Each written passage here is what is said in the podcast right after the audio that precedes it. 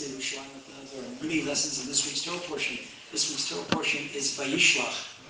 And we ask ourselves a question, why does Rashi find it necessary to tell us that our forefather Jacob made an Eruv on Shabbat? We know when Jacob came to the land of Israel, first thing he did, he bought a plot of land in Shechem, cash money, where Joseph's tomb is.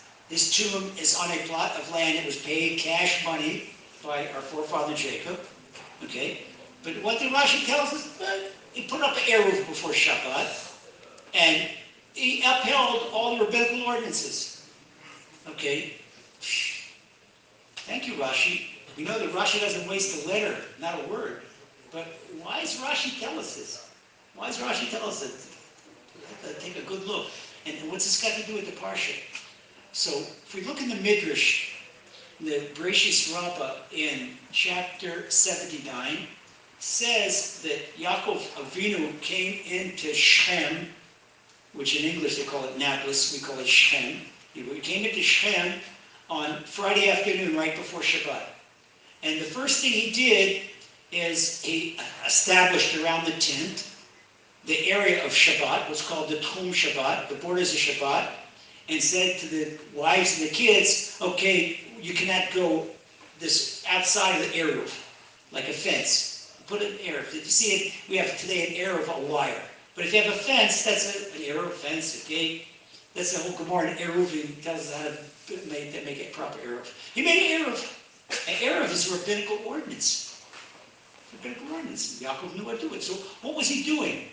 So our sages tell us that Yaakov Avinu, he, Rashi brought from the Midrash, that he even upheld rabbinical ordinances. That's what the Eruv is. So, what's so important for us to know this? Rabbi Natan of Breslov opens up our eyes. And the laws of Yeridea, laws of Melicha, laws of salting meat, and in Likutei Halachot, where Rabbi Natan of Breslov gives his esoteric interpretation of Shulchan Aruch based on Rabbi Nachman's teachings, he says that the, it takes a minimum of 18 minutes of salt. Okay, we know the lechatchila, the a priori amount of salting is the meat's got to be in salt for 60 minutes. Okay, if it happened that the meat was 18 minutes and salt is already rendered kosher.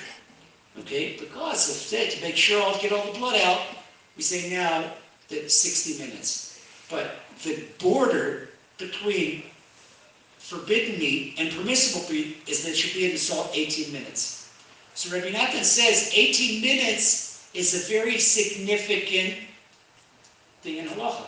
Because 18 minutes is called in the Gemara Kedei Mil, the time it takes to walk a mile. It Takes 18 minutes to walk a mile. Eight, a mile is 2,000 cubits, al paimama.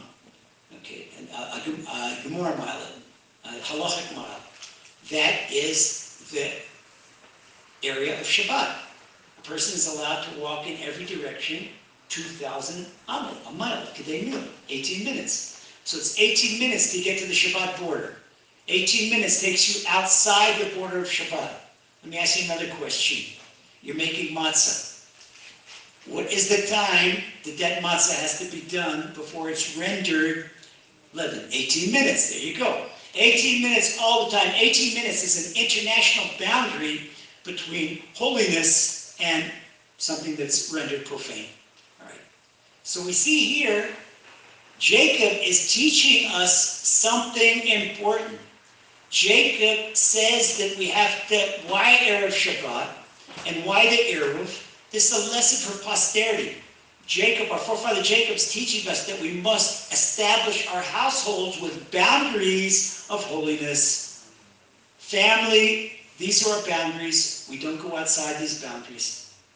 Now we can understand why the whole story of Dinah took place in this week's Parsha.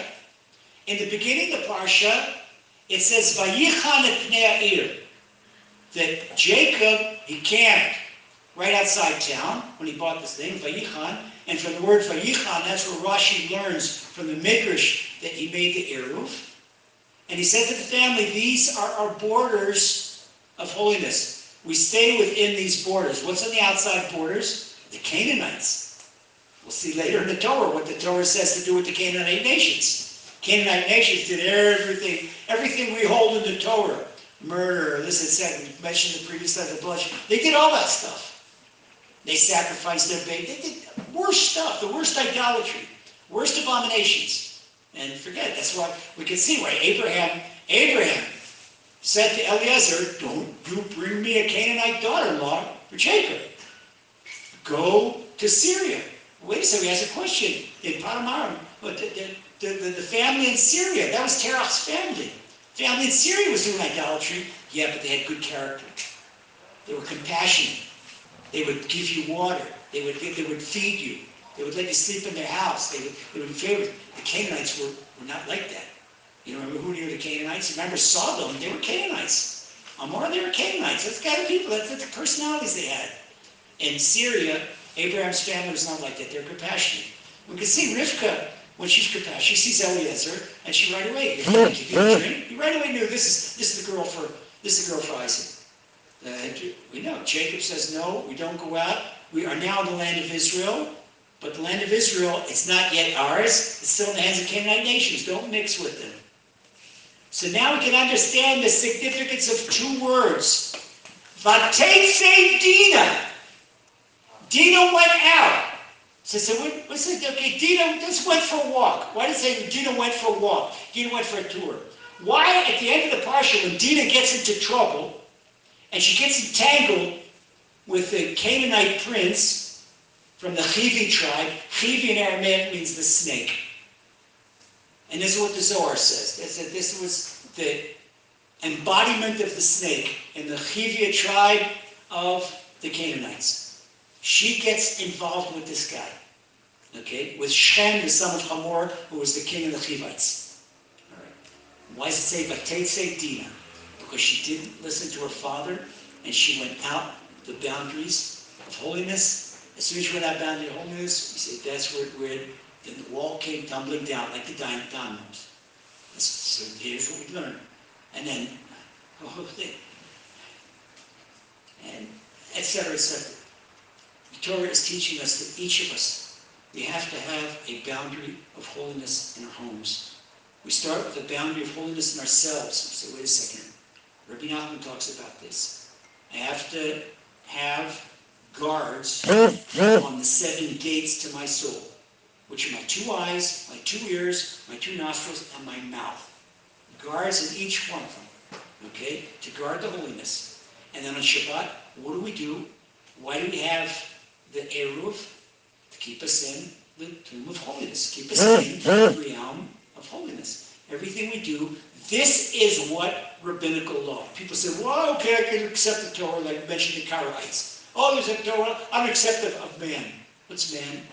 Let me, let me explain to you what rabbinical law is. You, my beloved brother or sister, you're walking on the edge of a cliff. That cliff has a thousand meter fall down into the valley. It's all rocks on the way. And I see, what are you doing? He said, no, I'm sure-footed as a gazelle. No way, get it, get it. I'm going to pull you back and pull you 10 meters away from the cliff. What are you doing to me, Liz? Get your hand up. No, no, I, I don't want you falling off the cliff. Oh, I'm sure-footed. Yeah, but you may, if there's one chance in a hundred, there's a chance you might fall off that cliff. Uh-uh, not while I'm around. I'm going to pull you off the cliff. This is rabbinical law. It's falling off a cliff, especially what we mentioned last week, and, a, and talking about family purity, talking about Shabbat, talking about things that are punishable with karet, being severed from Hashem. And that's why we have so much rabbinical law on Shabbat and so much rabbinical law on family purity. People say, oh, this is not what the Torah says. No, but we have to have the rabbinical law. The Eruv on Shabbat, it's a rabbinical law. Why? It's to keep a person from walking. Out. People say, well, I'm taking a nice long walk. And you take a nice long walk at the border. It's like turning on a light on Shabbat. Especially if you're carrying something in your pocket. You could carry something in your pocket with the Eruv. You go out of the roof. Eh, it's easier to write that. person violating Shabbat. This is the importance of rabbinical law. Rabbinical law is to keep us from falling off a cliff. So we learn two things from this week's parsha, from Jacob, our forefather.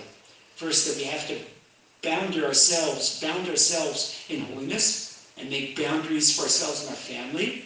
Because if parents don't have boundaries, forget it. The kids won't have boundaries either. And the thing, the old expression, there's no expression in American, your parent- your parents who say, don't do what I do, do what I say. That doesn't hold water. Read the Garden of Education. If you don't live it, you can't give it.